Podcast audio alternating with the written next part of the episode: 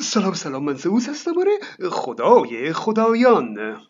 سلول عصبی یا نرون در تمام حیوانات دیده میشه. می‌دونید که وظیفه این سلول انتقال پیام عصبی هست. در یک طرف نرون شاخه هایی وجود داره به نام دندریت که اگه گیرنده های مجاور دندریت ها تحریک بشن یک جریان الکتریکی کوچیک از دندریت ها به اون طرف سلول عصبی حرکت می‌کنه. اون طرف یک شاخه هست به نام آکسون.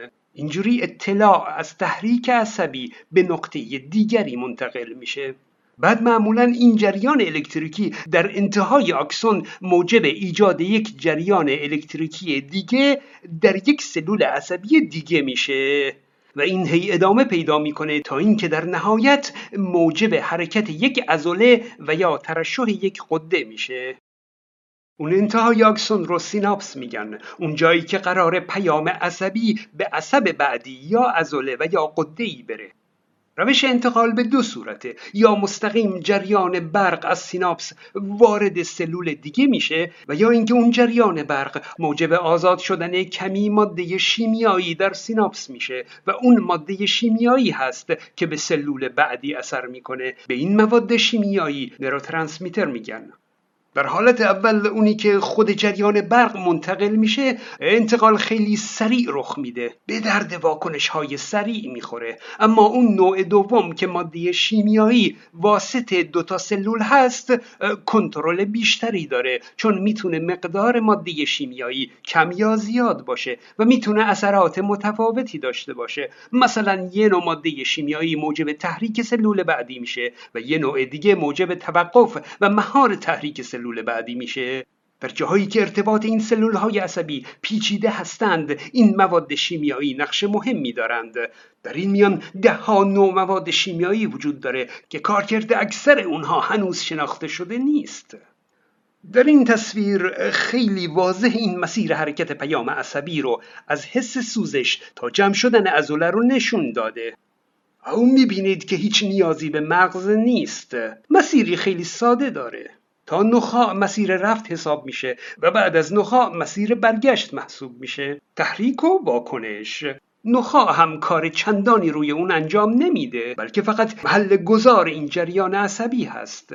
اگه فلسفی بخوایم نگاه کنیم این یه علت و معلول ساده هست. این علیته اما جانداران برای بقای خودشون به واکنش های پیچیده تری نیاز دارند. واکنش به این سادگی همیشه رهگشا نیست.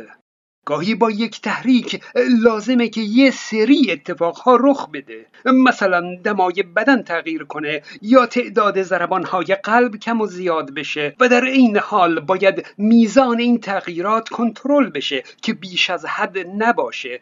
در واقع به یک مرکز تنظیم و کنترلی برای تغییرات نیاز هست. مغز وظیفه این تنظیمات پیچیده رو به عهده داره.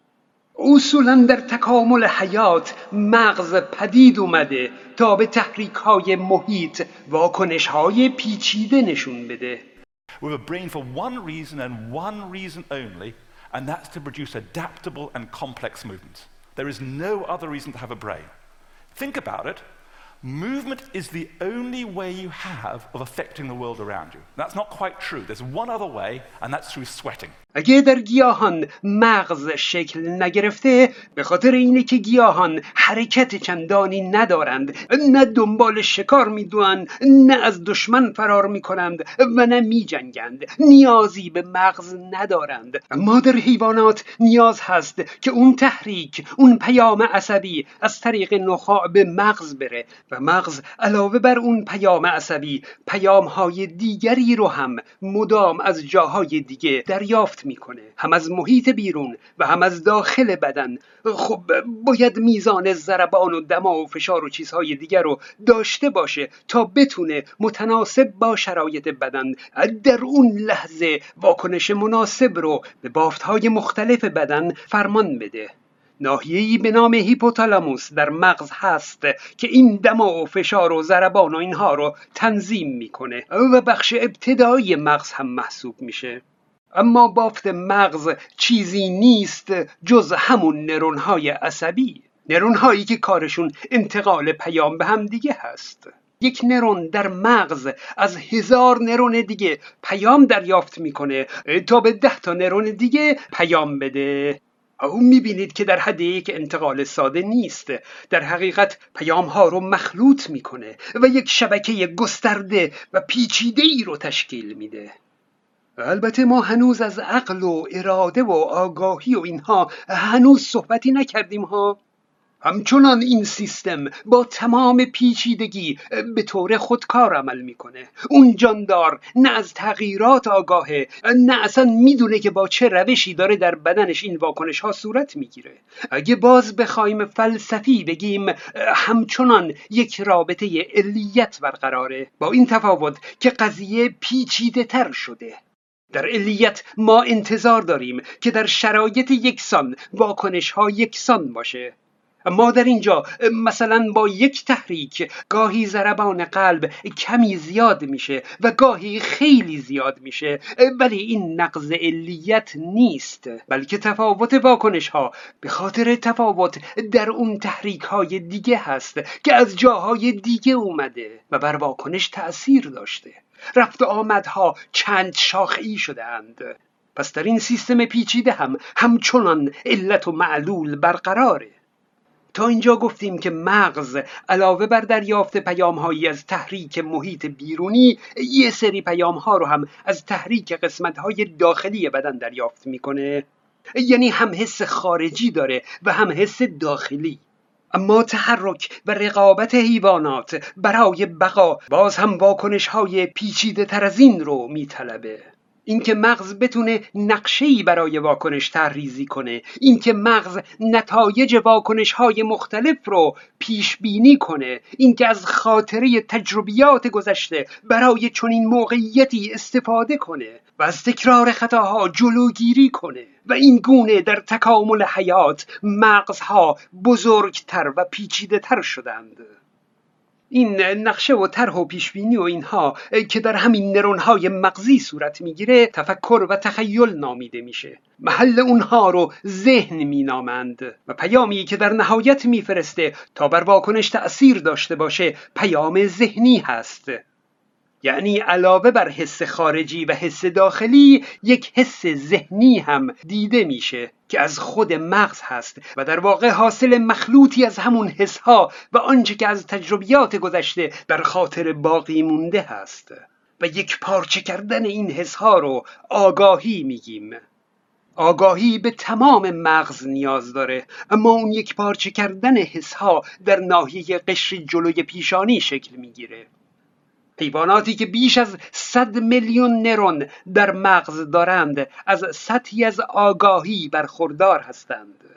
و کمتر از اون دیگه اون واکنش مغز اگرچه پیچیده هست ها اما رفلکسی محسوب میشه. آگاهانه بروز نمی‌کنه. مثلا مغز هشت پا یکصد میلیون نرون داره و آگاهانه است.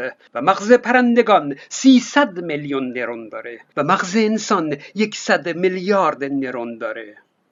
اگه ضربه ای محکم بر سر یک نفر بخوره ممکنه اون اتصال سیناپس های مغز رو مختل کنه و اون شخص بیهوش بشه یعنی هوشیاری و آگاهیش رو از دست بده. معمولا نرون ها که در اثر ضربه بلوکه میشن متوقف میشن بعد از یه مدت دوباره فعالیت خودشون را از سر می‌گیرند. مواد بیهوش کننده هم با ترکیب با پروتئین های مغز به طور موقت مانع فعالیت اونها میشه و آگاهی رو از بین می‌بره. آگاهی اگه ماورایی بود با داروهای شیمیایی و ضربه فیزیکی قابل تغییر و کنترل نمی بود اما رسیدن به یک واکنش پیچیده از اون آگاهی از اون اطلاعات یک پارچه شده یک جمعبندی می‌خواد یک قدرت تحلیل می‌خواد که به اون عقل میگیم. اگرچه در حیواناتی که آگاهی دارند چون این تحلیلی دیده میشه اما عموما عقل برای قدرت تحلیل وسیعی در حد انسان گفته میشه که در همون قشر جلوی پیشانی شکل می‌گیره. واکنش هایی که با دخالت آگاهی و عقل به دست میاد به حدی پیچیده هستند که این تصور رو پدید میارند که گویی دیگه از دایره علیت خارج شدند دیگه علت و معلول نیستند. شما اگه یک خوراکی تلخ رو در دهانتون بگذارید ممکنه اون رو به هر زوری که هست قورت بدید بره پایین.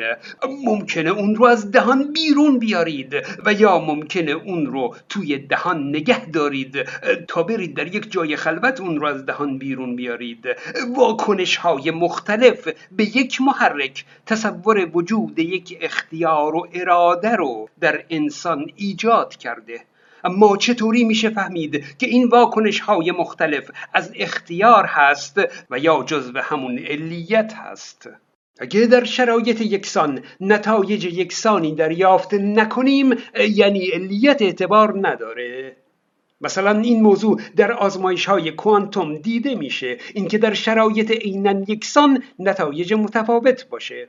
بعد جایی که علیت اعتبار نداره یعنی نتایجی داریم که هیچ علتی برای اونها وجود نداره. برای همین غیر قابل پیش بینی خواهند بود و تصادفی خواهند بود. مثلا در کوانتوم پدیده ها تصادفی هستند. اما در درون مغز انسان پیچیدگی آنچنان زیاده که در دو لحظه مختلف شما نمی‌تونید بگید که شرایط عینا یکسان هست. خیر. برای همین واکنش های متفاوت مغز به معنای نقض علیت نیست. اما اونهایی که می‌خوان واکنش های متفاوت مغز رو به نقض علیت تعبیر کنند دوست ندارند که به جاش لفظ تصادف رو به کار ببرند. برای همین یک لفظ مبهم و آمیانه ای رو استفاده می کنند به نام اختیار. اما اختیار چیه؟ علیت چیه و تصادف چیه؟ او بگذارید با یک مثال ساده اونها رو روشن کنم. علیت اینه که سنگ به گلدون برخورد کنه و گلدون بشکنه. خیلی ساده. گلدون محکوم به شکستن هست. اما تصادف اینه که گلدون بدون دخالت سنگ همینجوری خودش بشکنه خود به خود تصادفی. و اما اختیار اینه که سنگ بیاد بدون برخورده با گلدون گلدون بشکنه. از یک طرف گلدون خودش شکسته سنگی باهاش برخورده نکرده و از طرف دیگه سنگ اومده که گلدون شکسته. اما ارتباطی بین شکستن گلدون و اون سنگ پیدا نمی کنید انگار که گلدون می‌تونست نشکنه. باورمندان به اختیار انسان می‌دانند که عوامل محیطی بر تصمیم انسان تأثیر دارند. تشویق و تنبیه تأثیر داره. جایزه و مجازات تأثیر داره. اما باورمندان به اختیار معتقدند که این تأثیر همچین دیکته شده نیست. اینکه سنگ بخوره و گلدون بشکنه نیست. علیت نیست. باورمندان به اختیار معتقدند که انسان این اختیار رو داره که با وجود تمام اون عوامل محیطی تصمیم دیگه ای رو بگیره. به عبارت دیگه اگر من از عواقب عملی که می‌خوام انجام بدم آگاهی داشته باشم این آگاهی بر تصمیم من تأثیر می‌گذاره. اما هر تصمیمی که بگیرم من خودم تصمیم گرفتم. این آگاهی علت تصمیم نبوده. دیدید اینایی که خداوندشون از نوع مختار هست مثل انسان اختیار داره میگن دعا کنید بر حل مشکلات موثره اما اون رو علت و معلول نمی‌دونند. فقط میگن موثره شما سنگ رو بنداز اگر گلدون شکست این سنگ مؤثر بوده. شما دعا کن اگر مشکل حل شد دعا مؤثر بوده و اگر حل نشد حکمتی بوده. آخه اگه حالت علت و معلول باشه اون وقت نقش خدا کم اهمیت میشه. اونا می‌خوان خدا خودش تصمیم گرفته باشه. و اما یک نکته این که ممکنه اون مثال رو به این صورت فرض گرفته باشید که سنگ علت شکستن نباشه. مثلا در هر صورت گلدون میشکند اما وجود سنگ باعث بشه که گلدون جور خاصی بشکنه. اینجوری سنگ علت شکستن نیست اما مؤثر در شکستن هست. خیر.